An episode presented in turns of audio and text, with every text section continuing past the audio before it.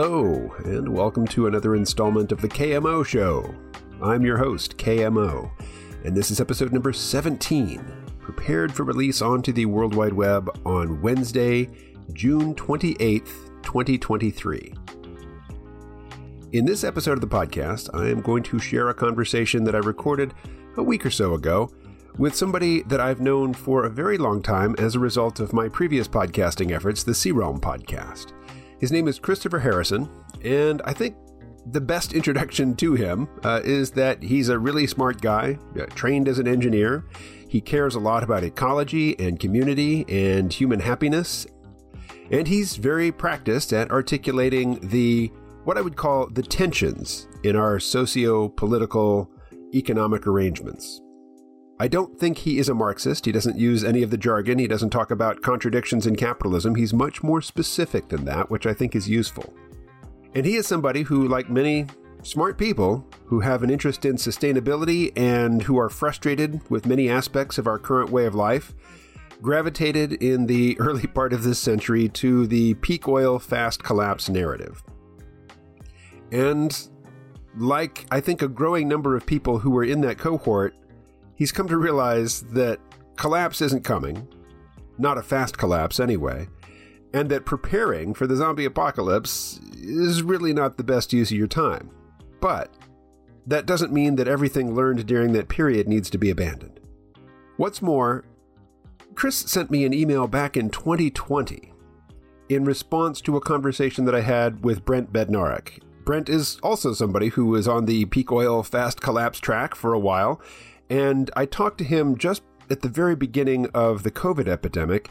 And Brent said at the time that if the COVID epidemic didn't take down industrial global society, that he would then have to revisit his views on the topic. Well, global industrial society survived COVID. And so I spoke with Brent more recently. Uh, I didn't use that in a podcast episode, but I will post a link to a YouTube version of that conversation in the show notes for this episode, which you can find at kmo.show or on YouTube. So I got a little confused.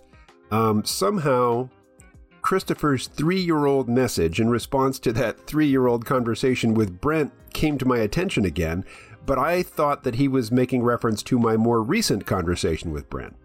And so I asked him to come on the show and discuss his email, and he agreed. And it wasn't until we actually got on the call uh, that the pieces fell into place for me, and I realized that I had invited him on to talk about a three year old email. Now, the email, I'm going to read it in the beginning of our conversation, and it is essentially an essay. I mean, it would stand as a blog post. It, it's certainly something that is worth reading. It was worth rereading, reading aloud, editing, you know, my, my imperfect reading.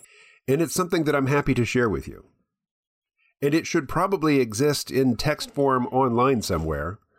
And at this point, I'm tempted to start discussing the specifics of uh, the conversation, but rather than do that, I'll just play it for you. Here's my conversation with Christopher Harrison. You're listening to the KMO Show. Let's go. Hi, KMO. I just finished listening to your recent free episode with Brent Badnarik. So, this is an episode of the C-Realm podcast uh, from back when I was living in Vermont. So, not, not the conversation with Brent that I thought you were referencing. Uh, so we go on. Oh, let me just mention what I remember from that conversation with Brent. Uh, Brent was was wavering in his commitment to uh, peak oil doomerism back then, but he hadn't really made the switch, and this was just at the beginning of COVID.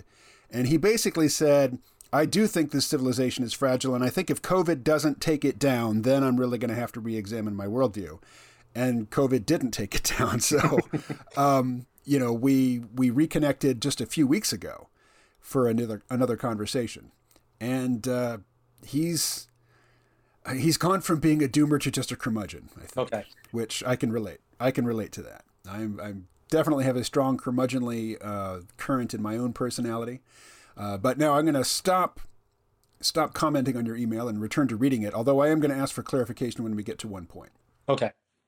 So uh, you just listen to the conversation with Brent, and you continue.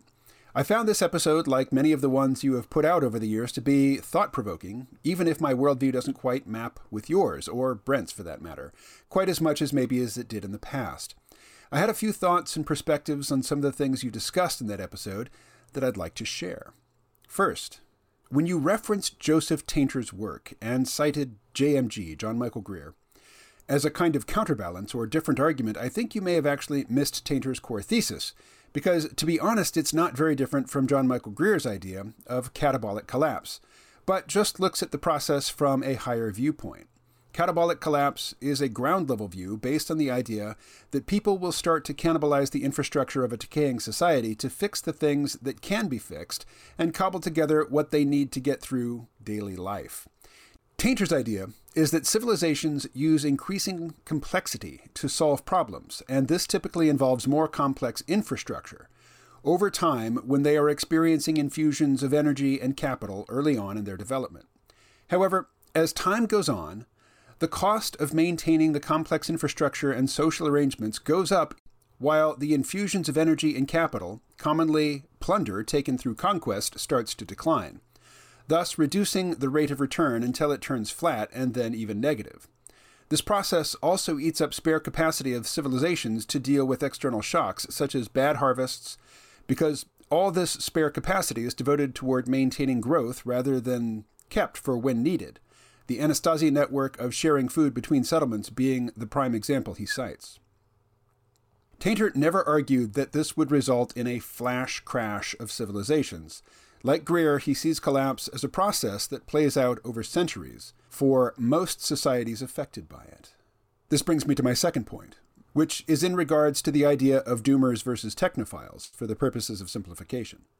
Like you, I sometimes feel as if I wasted some opportunities to greatly increase my own financial standing because I adopted doomer views around peak oil and the likes. But while I've moderated my views on many of these subjects, unlike you, I've also never really left them entirely. Do you remember the series that JMG did on his old blog about the world after the dissolution of the United States, chronicling an emissary traveling from the nation that comprises the Northeast and New England to that made up by the former Great Lakes Great Lakes states. So you're referencing um, a series of blog posts that he later published as a novel called Retrotopia. Because I think personally that the Atlantic Republic, as portrayed in that series, gives a pretty good glimpse into the trajectory of the United States. That society was one that was starkly divided among class lines, with a small elite that was still able to take advantage of all the most recent technological advances and new gadgets, while a massive and impoverished underclass went about their days barely able to make ends meet. I see the trajectory of technology in the US playing out along similar lines, at least vis a vis economic activity, especially combined with a state seemingly devoted to its new mission as propping up high finance by any means necessary, while telling everyone else to go scratch. We will continue to experience technological advancement, but the subset of people who enjoy the benefits of that advancement will shrink until we either have a highly privileged elite and small professional managerial class, PMC, who are integrated into that world, with the remaining 80 to 90% becoming proles who have access only to those features of it meant to distract and entertain. I think a reason for this is also that we will experience a declining base of surplus energy to support a high tech civilization because no matter how much shale oil is out there, the simple fact of the matter is that a lot more energy is burned up in extracting it than what had to be devoted to light sweet crude. And that means that there is less net energy left over for other economic activity. Yes, we'll continue to go after it. And I would not be at all surprised to see the state move in and essentially guarantee financing to continue that project but it will become more and more a case of a dog chasing its own tail as time moves forward. I also think that Jasper, and this is where I have a question because this is your 1st mm-hmm. mention of Jasper in the email, but you don't identify who Jasper is. Oh, I, I would have to hear the statement to even jog my memory.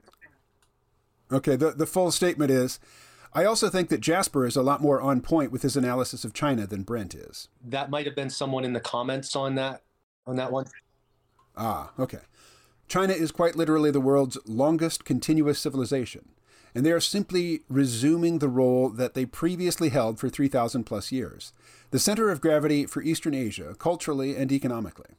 The French demographer Emmanuel Todd published a book titled After the Empire, around 2004, in which he argued that the unipolar world was coming apart and would soon, within a couple of decades, be replaced by a multipolar world of regional powers with their own spheres of control. For what it's worth, Todd also predicted the coming dissolution of the USSR based on demographic analysis in the 1970s, a time when many Western conservative intellectuals were portraying it as a great menace only growing in power and influence.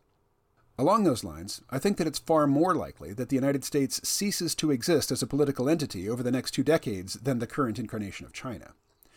About four and a half weeks ago, my wife and I binge watched the HBO series Chernobyl, and one of the things featured in it that hit me upside the head like a sledgehammer is the way that the Soviet bureaucracy's concern with appearances to higher ups drove every step of the response, overlooking at it objectively and deciding what needed to be done until they almost passed the point of no return, and how that mapped onto the emerging ham handed response to COVID 19 in the US at that time.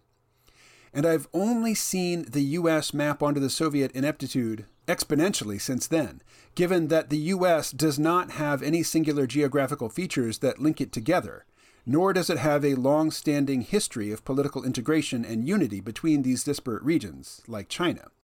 For the first time in my life, I'm seeing the breakup of the US as a very real possibility in the coming decade or two. Not saying it's a foregone conclusion or even necessarily likely at this point, but I'm saying that it's definitely possible especially as our political class continues to bumble and fumble the response to the pandemic, not to mention the economic carnage that is following close behind.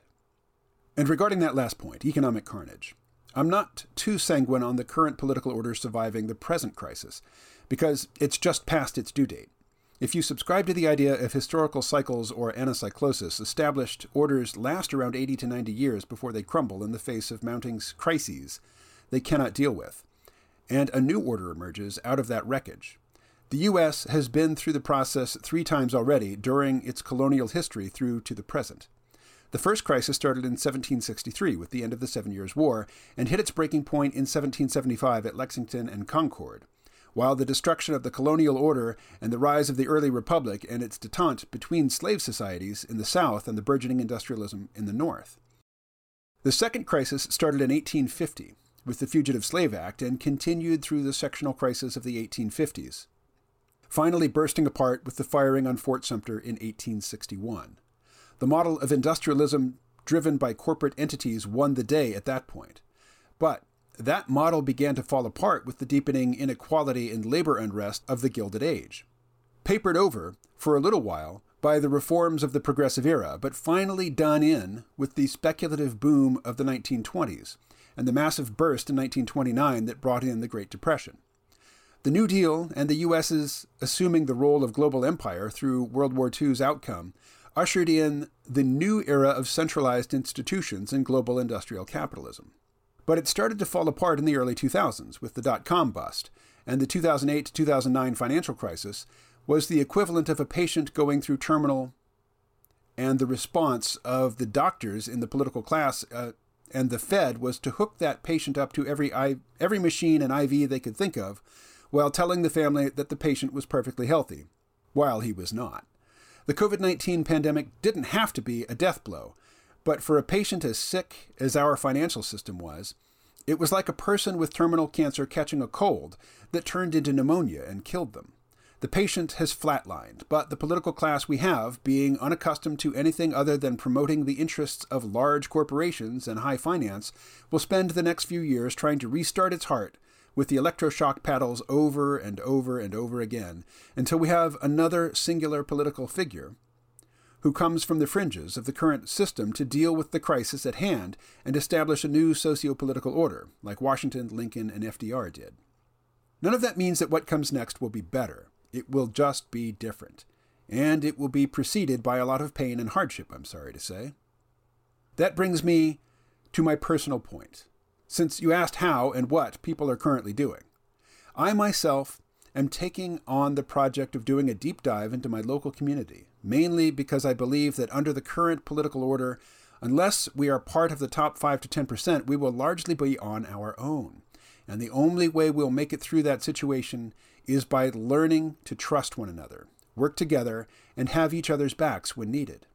Toward that end, I am initiating a homesteader's grange to take advantage of the wealth of knowledge my community has around topics of household economy. An informal network of sharing information, skills, and even eventually labor to help each other out in real and tangible ways, in addition to providing real assistance to the least among us who are in danger of falling through the cracks. It may not presently be possible to meet in groups, but my vision for this organization is that it will not be an online thing but rather one that meets primarily in the flesh. I have already gotten an enthusiastic response from many people in the community around this effort, and I have gotten the Episcopal Church we attend on board with it as well. In the next months, I will also be leaving my full time employment as a public works construction engineer to concentrate on these community building efforts, as well as drive a regenerative farming enterprise, as longer agricultural supply lines are already showing signs of distress and breaking. It may seem counterintuitive to give up a good paying and relatively secure job during what is likely to be a severe economic downturn, but this is a calling I have felt for some time. One which was only hardened a thousand times over after reading David Holmgren's book, Retro Suburbia The Downshifter's Guide to a Resilient Future, and increasingly feels like being pulled towards something where I'm really needed instead of where I can necessarily feel the most safe personally. So I hope this message finds you well, KMO. I do sincerely miss being able to interact with you on Facebook, because I got kicked off. And I should have reached out to you earlier, as your voice has been one that has accompanied me during my commute and work days for many years now. And email does offer the opportunity for deeper and more substantive exchanges than the ephemerality of social media. So until next time, warmest regards, Chris. All right, so let me say that that's something you wrote three years ago. So the first question in my mind is uh, how has your thinking evolved since then? Okay. Uh, I would say that on the broad patterns, it's remained pretty constant.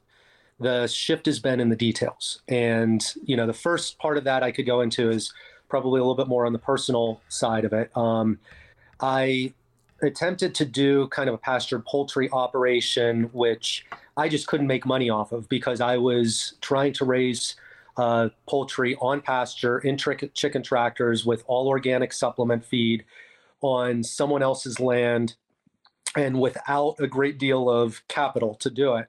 And as a result, it was just something that economies of scale, there's no way you can make any any money off of it. But it was a very valuable um, you know kind of opportunity both from the standpoint of on the business side but also working within the natural systems side uh, more intensively and kind of learning what some of the limits are to deal with on that. And um, looking at things like where my supply chains came from for the birds and uh, what needed to remain intact and how those might be either you know what their what their prospects were for the future and how they might be replaced or um, you know, kind of raising birds on land a little bit more in, in context with what the land can support in a lot of ways.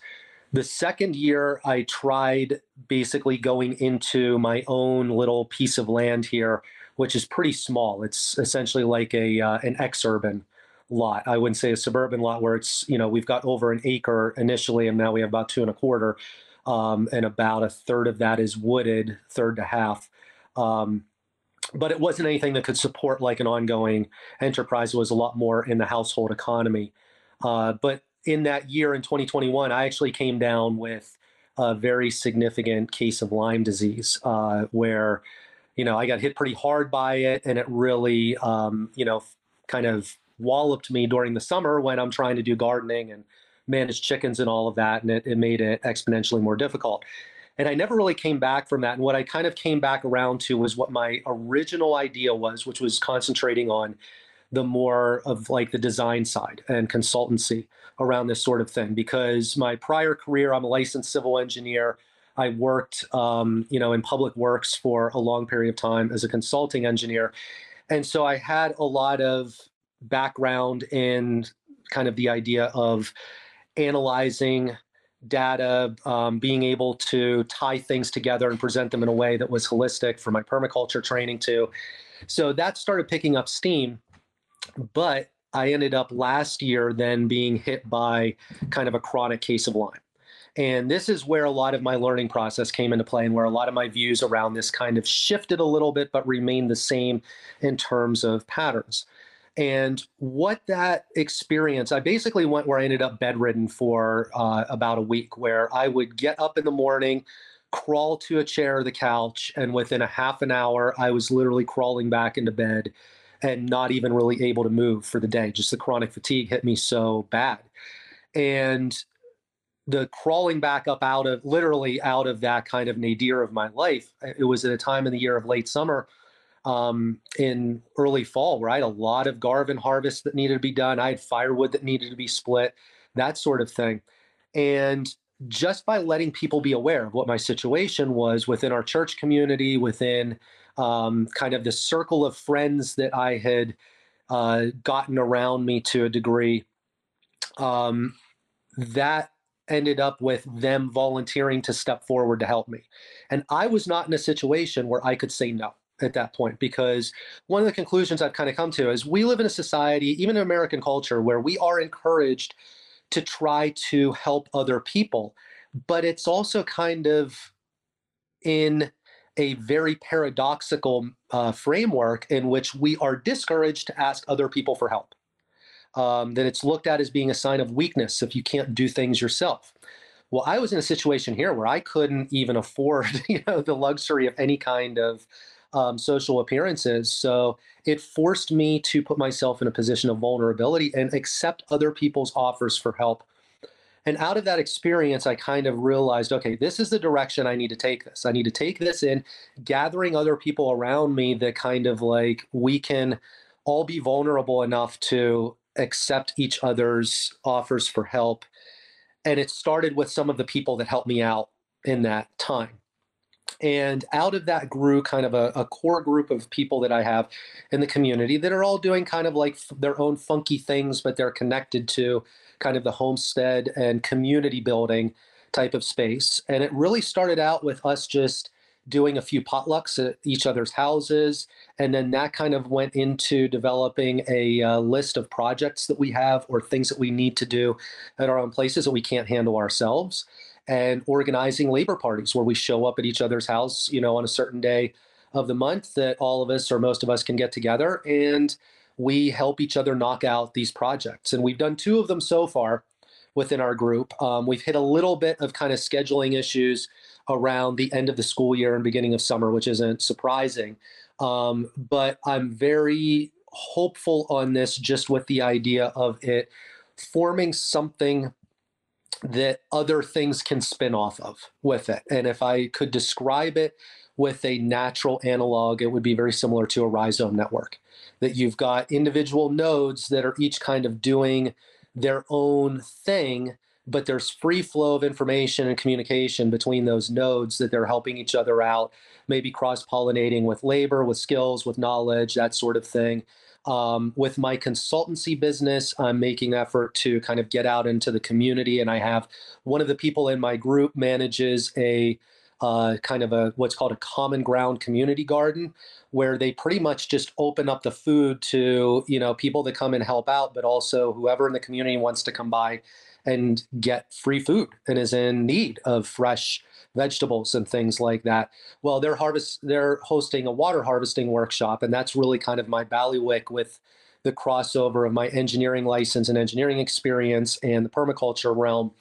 And uh, you know, so I'm doing the water harvesting workshop to help them out uh, with that, and also gain a little bit of exposure for my business, but also just to kind of scare to share this skill in the community in the hopes that it will kind of spin out with other people doing similar things on their own properties because in this year, I don't know uh, what the weather has been like in your location, KMO, but we had a May here in southeastern New York that was really without rain. Um, at the same time that we're planting our gardens and expecting the rain to kind of kickstart everything off. And I had certain vegetables just did not do well, like carrots did not germinate for anything.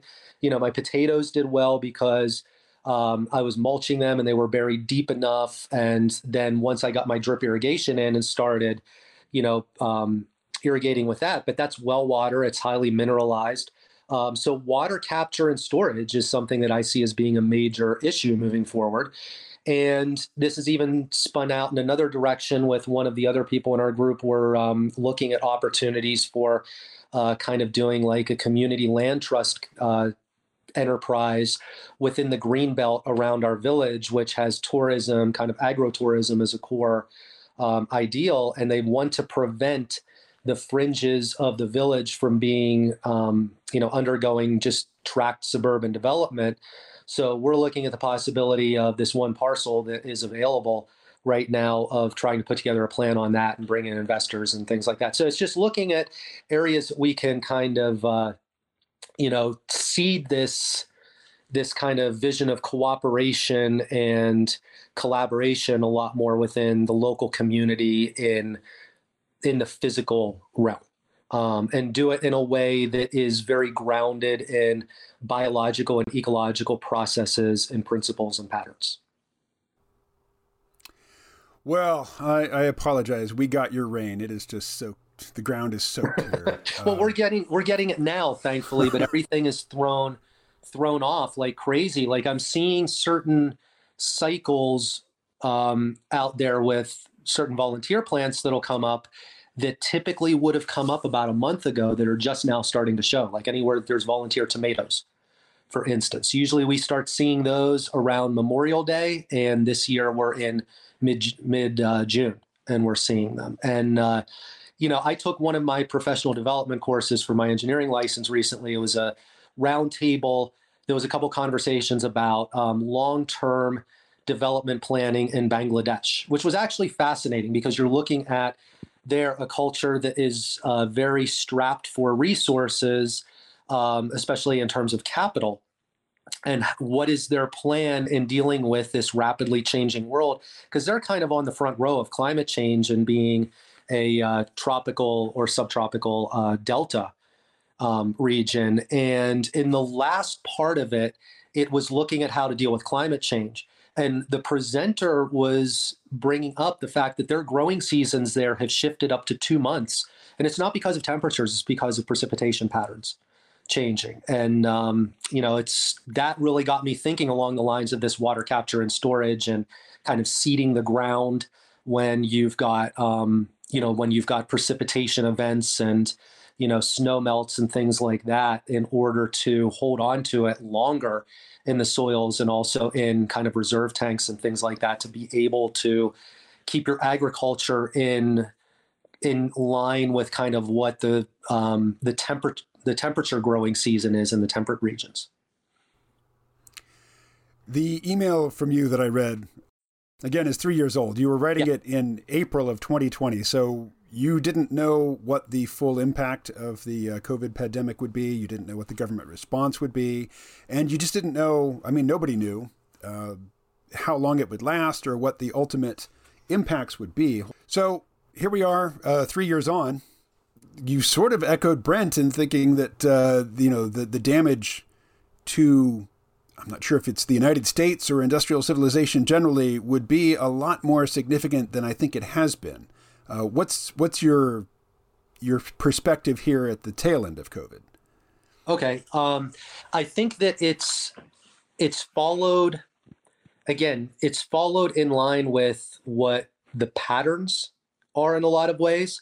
In that, you know, the United States, we uh, we suffered a death rate that was four times basically what it should have been in in accordance with what global averages are.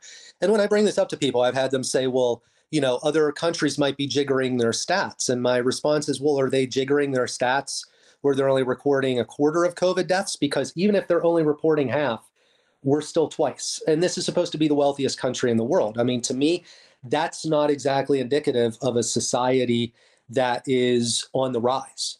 Um, and you look at the distribution of a lot of those deaths, it tends to follow a lot more with um, with levels of society where people can't really quarantine themselves, you know, where they're even just their basic home living patterns are a lot more in uh, contact with with other human beings.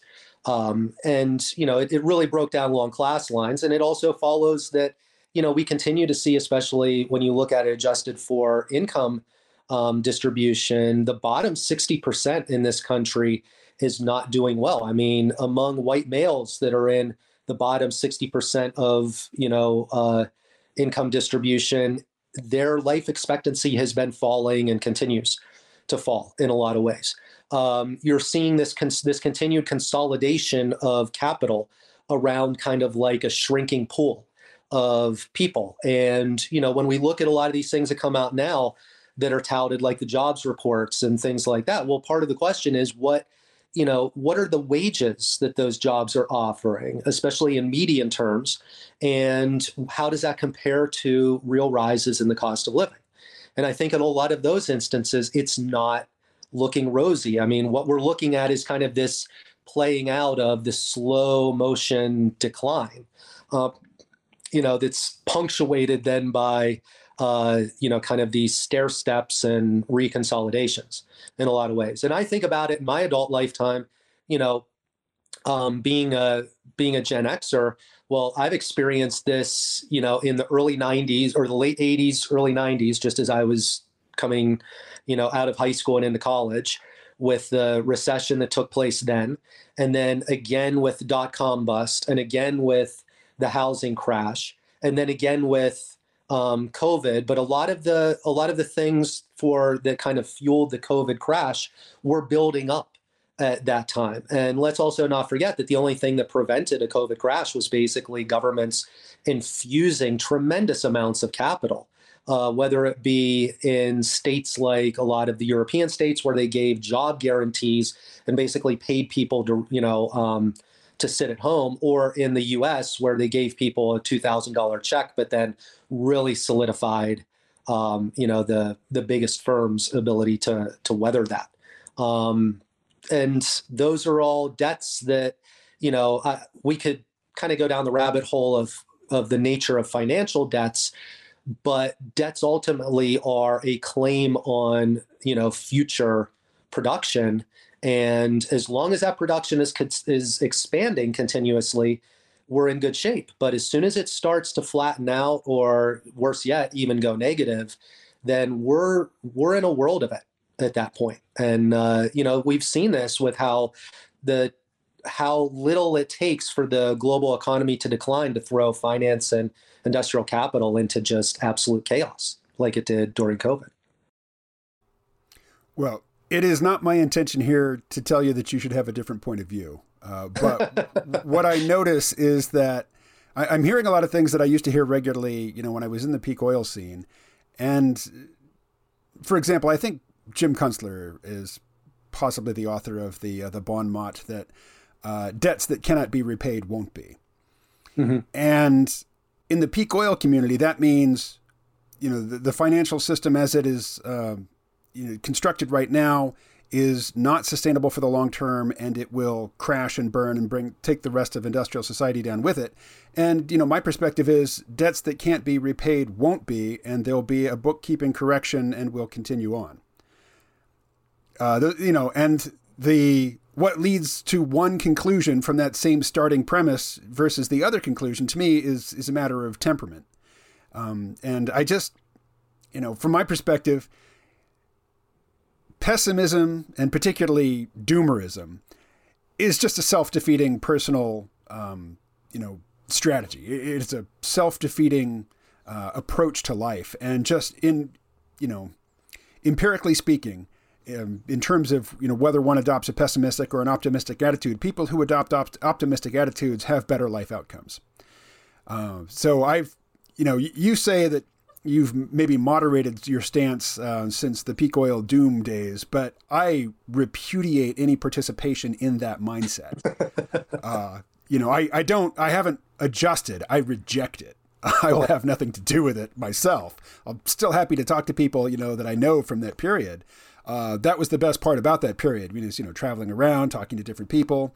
Uh, the people that you know fixate on collapse, they tend to be smarter than the average. You know, they tend to be more interesting conversationalists. They tend to have more varied life experience. But the same is true of flat earthers.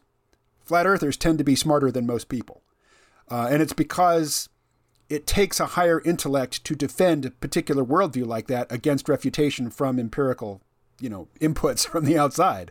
Uh, so you know it tends to be the smarter people who gravitate to these you know more uh, sort of esoteric worldviews, and you know I'm I don't want to equate peak oil doomerism with flat eartherism. Uh, but they do have a very similar overlap in terms of the, the mentality of the people that they attract. And, and in particular, they tend to attract higher IQ people. So, um, but, you know, to me, doomerism is a mind virus, and one needs to defend oneself from that mind virus and root it out. I mean, seriously, root it out and, and, you know, put up barriers to keep it from reestablishing itself.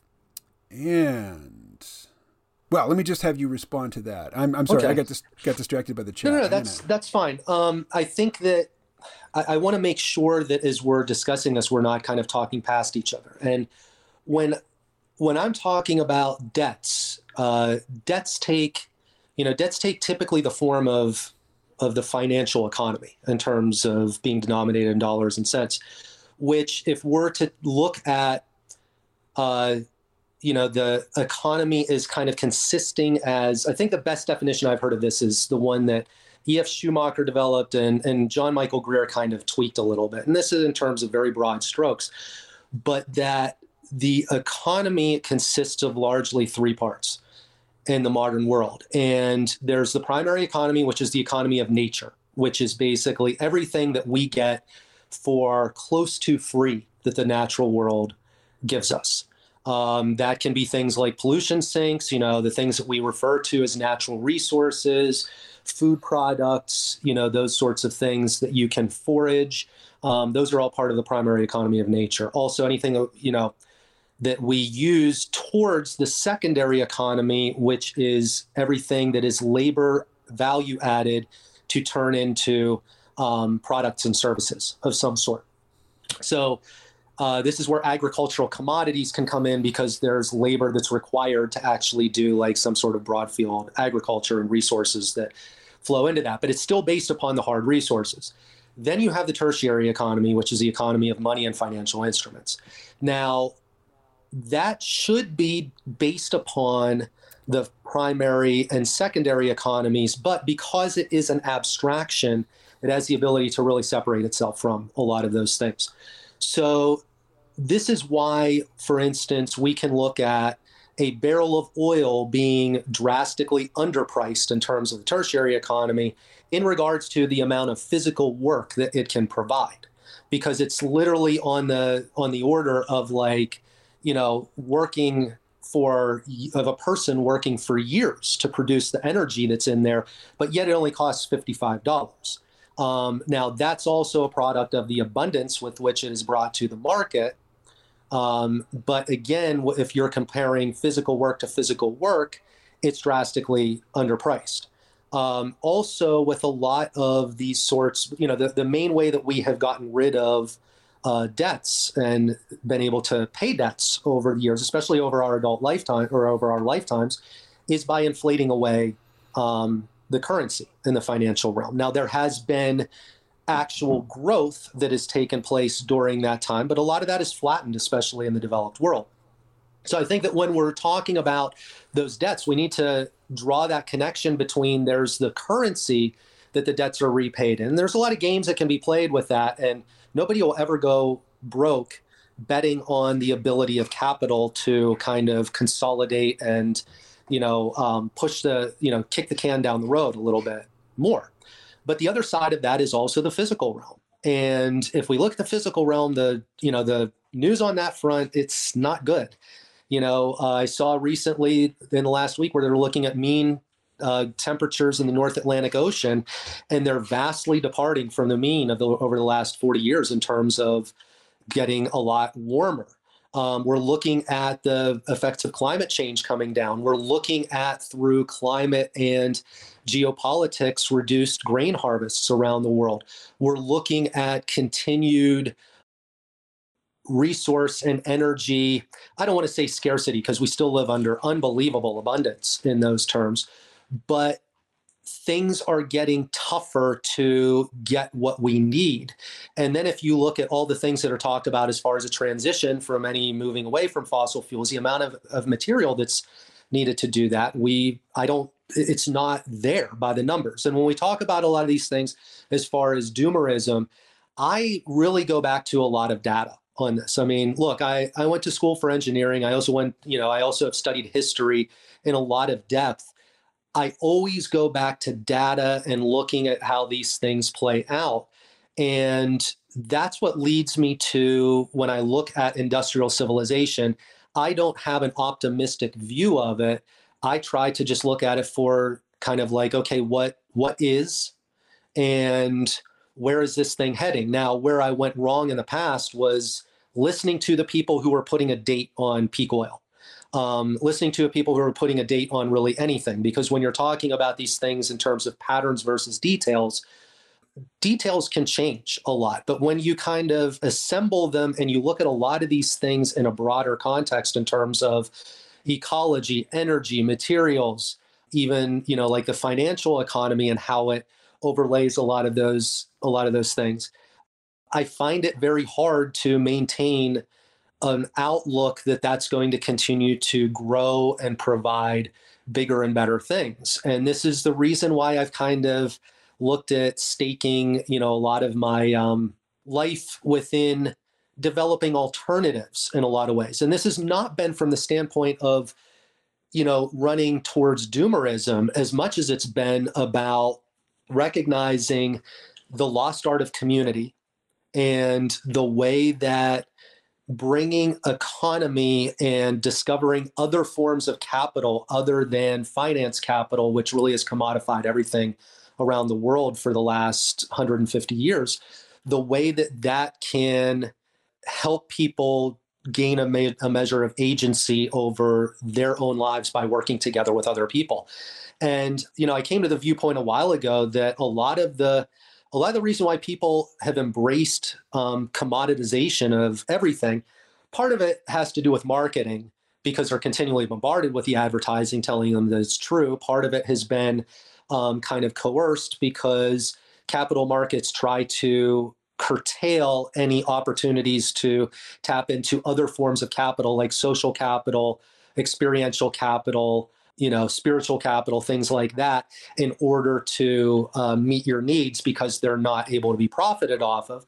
But the other thing is, people kind of move towards that stuff because it allows them to get away from the difficulty of dealing with other people. But paradoxically, that cooperation and collaboration with other people is what gives you kind of like a measure of freedom from maybe being completely controlled by those forces. So, you know, like my garden in my backyard growing more and more food or trying to every year where we can support ourselves and maybe even have a little bit of spare capacity to help other people out or even just share with other people to kind of build up social capital. Those sorts of things I think are very worthwhile projects for a world in which more people seem like they're being kind of spun off of uh, being within that demographic that gets the benefits of industrial society. I know I kind of went into my screed a little bit there, and I was trying not to at the beginning, but uh, I think that it's important that if we're discussing this, I'm very clear about kind of where, you know, the the place that I'm coming from um, with it, and make sure that if you're if you're rejecting my doomerism, um, to make sure that it's clear, you know, and if you're still rejecting it, I don't have, you know, obviously I don't have an issue with that this is kind of a worldview that I've developed over a, a long period of time and taking in a lot of um, information and a lot of data. But I want to make sure that you know it's that you're rejecting what I'm actually proposing, if that makes sense. Well, this is not a debate. Yeah. First, um, second, I mean, can you see that the answer that you just gave um, to my statement is very much an illustration of my statement? Okay. Uh, I I can, but at the same time, like I feel like this thing of running toward running towards community is trying to replace some is trying to tap into something that can give people happiness and purpose from the standpoint of the, you know a lot of things that have been lost with the culture that we inhabit. And look, I come from a rural area where this is, you know, I I look at the stories that I got from growing up in a place that my, you know, my family on one side had occupied for 200 years and seeing how many of those institutions that had furthered communal life were had evaporated by the time I came along and how it's only gotten worse in the time since.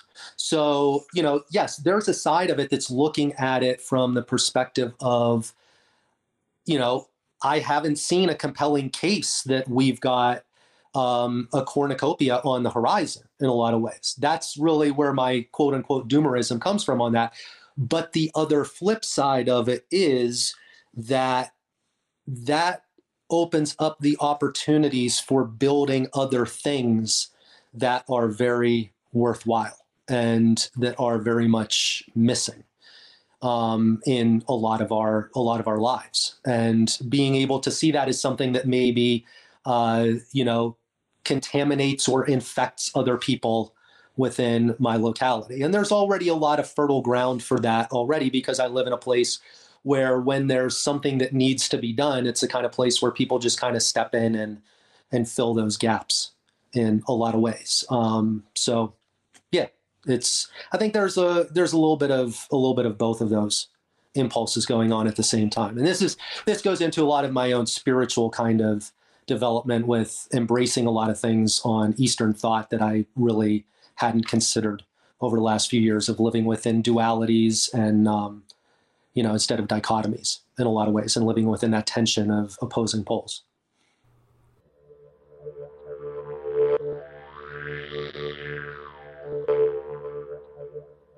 That was Christopher Harrison.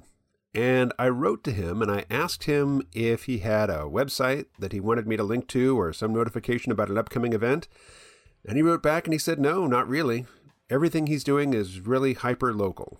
If you don't live where he lives, you know, you're not going to be part of his activities. He's not selling anything online. He doesn't. He's not pimping a course. He doesn't have a show or a book that he wants you to spend money on. Um, he really is directing his efforts at building local community and local resilience. So obviously, there's a a few things that Christopher and I disagree on, but I have a policy that after a guest has left the conversation, I do not use these closing remarks to score final points against them. So instead, what I'm going to do is reiterate the places where I agree with what Christopher articulated in this conversation. First of all, there's a famous quote by John Paul Sartre, and I had to look it up because I didn't know the source. It's just sort of this free floating quote that stuck in my head Hell is other people. It's from his 1944 play No Exit. And I take that to mean that, you know, most of the frustrations that we experience in life are from our interactions with other people. But at the same time, all of our hopes, you know, all of our ambitions and most of our satisfactions in life come from our interactions with other people or involve our interactions with other people. And one thing that Chris has articulated, which I really agree with, is that the modern world, with its sprawling international supply lines and mechanisms that allow us to access the expertise and the labor of distant strangers, and also the commodification of everything, has made it very easy to avoid lots of human interactions which in the past would have been unavoidable. And as a result, our interpersonal skills have atrophied. Our ability to enter into cooperative, collaborative interactions with the people around us to achieve goals that we all need to have achieved have atrophied to our detriment. Because in addition to being a burden, that was also a source of satisfaction. It was also a source of what Theodore Kaczynski called human freedom, and which I would just call human flourishing. We have evolved to cooperate with a group of people whom we know very, very well to achieve the mutually beneficial goal of the survival of everybody in our group. That means providing for food, protection from the elements, protection from rival human bands. and also participation in the commemoration of the, the passage of certain life mile markers. When I was young, I rode horses a lot because my dad was into horses. I've spent many, many hours in the saddle, but I never did learn to cinch a saddle, which is to say, how to tie the saddle onto the horse. It's a particular knot with a long strap and a couple of rings, and um, my dad always did it for me. So while if you, you know, if you present a saddled horse to me, I can get on and ride it like I know something. present me the horse and the saddle, and I'll probably have to pull out my phone and then fiddle with the, the saddle strap for a long time to, to get it cinched up properly. That's a skill that in a previous time, most everybody would know how to saddle a horse. And now very few people do. But we don't need to. Most of us don't have access to horses. I think this is a phrase I got from Albert Bates, who runs the Eco Village Training Center on the farm in Summertown, Tennessee, a place where I lived for a couple of years. He called horses land yachts, which is to say, just very expensive toys that you don't use very often, that don't really do all that much, but which cost a lot of money. Similar to the definition of a boat, which is a hole in the water that you throw money into. But that wasn't always the case. It used to be that if you needed to go someplace further than it was convenient to walk, you used horses, which meant you knew how to put a saddle on a horse or you knew how to hook a horse up to a, uh, a conveyance of some sort, a wagon or a carriage. Nobody knows how to do that anymore. And it's not a big deal. We don't need to know how to do that. But it is a loss. And when it comes to interacting with human beings, it's a devastating loss, I think. I put up a video yesterday in which I was responding to a post to a subreddit that I mostly just lurk on. It's called Stupid Poll or Stoop Id Poll, criticizing identity politics from a Marxist perspective. And I was reading both the initial post about why we in the United States and in the industrialized so called, previously so called, first world generally don't rebel or can't rebel effectively. The the original poster was saying it's largely because of social media. All of our discontent goes into crafting angry tweets and we just don't get together, you know, and and do anything effective. And other people, you know, they chimed in saying, "Eh, not so much." Probably one of the reasons we don't rebel is we are pretty comfortable. There is great inequality, but even people at the very lowest end are mostly suffering from a lack of dignity, not a lack of food and shelter. And other people have chimed in to say, look, the the demographic that is going to carry out a revolution is typically young men. Men aged 15 to 30 will put their lives on the line for attention, for validation, or in the service of an ideology.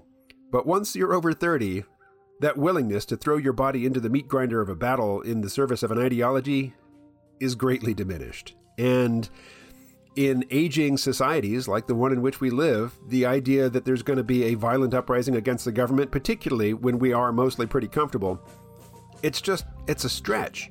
And our young men today are cocooned. You know, they don't really need to get out and interact with people. They can just stay at home and play video games and increasingly interact with AI companions, and AI companions are very easy to get along with. You don't have to be nice to them, they will always be nice to you. You don't have to learn how to negotiate the ongoing interaction so as to, you know, maintain the relationship. The AI does all that for you. And while, you know, it can be really nice to have a long conversation about something you're interested in with, uh, you know, for me, it's Pi from inflection.ai or you know with ChatGPT, or if you're into you know simulated uh, romantic relationships, uh, an app like Replika. While that can be a nice outlet, it's better than nothing in an environment where somebody is starved for comfort. The more you lean into that, the more you lose your ability to actually get along with real human beings. And getting along with real human beings is what we are designed to do. Designed, I would say, by evolution, but you know, even if you're a theist, it's clear that, you know, if, if you think of our psychology as something given to us by God, that God intended for us to interact with other human beings and to cooperate with them to meet our survival needs. And our sprawling, international, you know, supply system, this this mechanism by which we provide people with food, shelter, clothing, medical care, and entertainment, it's so sprawling we can't know everybody who is engaged in the process of bringing us the things that we need. It becomes all very impersonal, which for us, given our psychology, be it God given or instilled in us by evolution, that's just not how we are designed to live and thrive and enjoy our existence. So while we are old, fat, and happy and not about to rock the boat, we're also unhappy. But the system that provides for our needs makes it really difficult to reestablish those local networks, as Christopher demonstrates with his ongoing efforts and his ongoing actions. He's clearly committed to the project, but it's an uphill battle. But one that is certainly worth fighting, and I'm glad he's fighting it. All right, you heard about half of the conversation with, with Christopher. The remaining half will be on the next episode of the C-Realm Vault podcast, which, if memory serves, will be episode number 461. That is a podcast that is behind a paywall. It's $7 a month if you want to listen to it. And the only way for new subscribers to access it is through Patreon. So my Patreon page is patreon.com slash KMO. Now, I'm a little chagrined. I've, I've I haven't listened to the second part of the, the conversation, but I've seen the wave files and I see I remember going on a long rant, and I can see that it's more than 20 minutes, you know, of like a 45 minute conversation. So I'm, I'm reluctant to even listen to it. But I will, and I will make it available in the next episode of the C-Realm Vaults podcast. So if you want to hear the conclusion of the conversation with Christopher, uh, do check out my Patreon, patreon.com slash KMO. And if you just want to hear me rant, well, I do it on YouTube all the time. My YouTube channel is Out of My Head, which, if you search for it by the title, you'll never find it. YouTube will never show it to you. But I post links to my YouTube videos on my Patreon feed, and they are not behind a paywall. So there's plenty of free content at patreon.com slash KMO. All right. Thank you very much for listening. I will talk to you again quite soon. Stay well.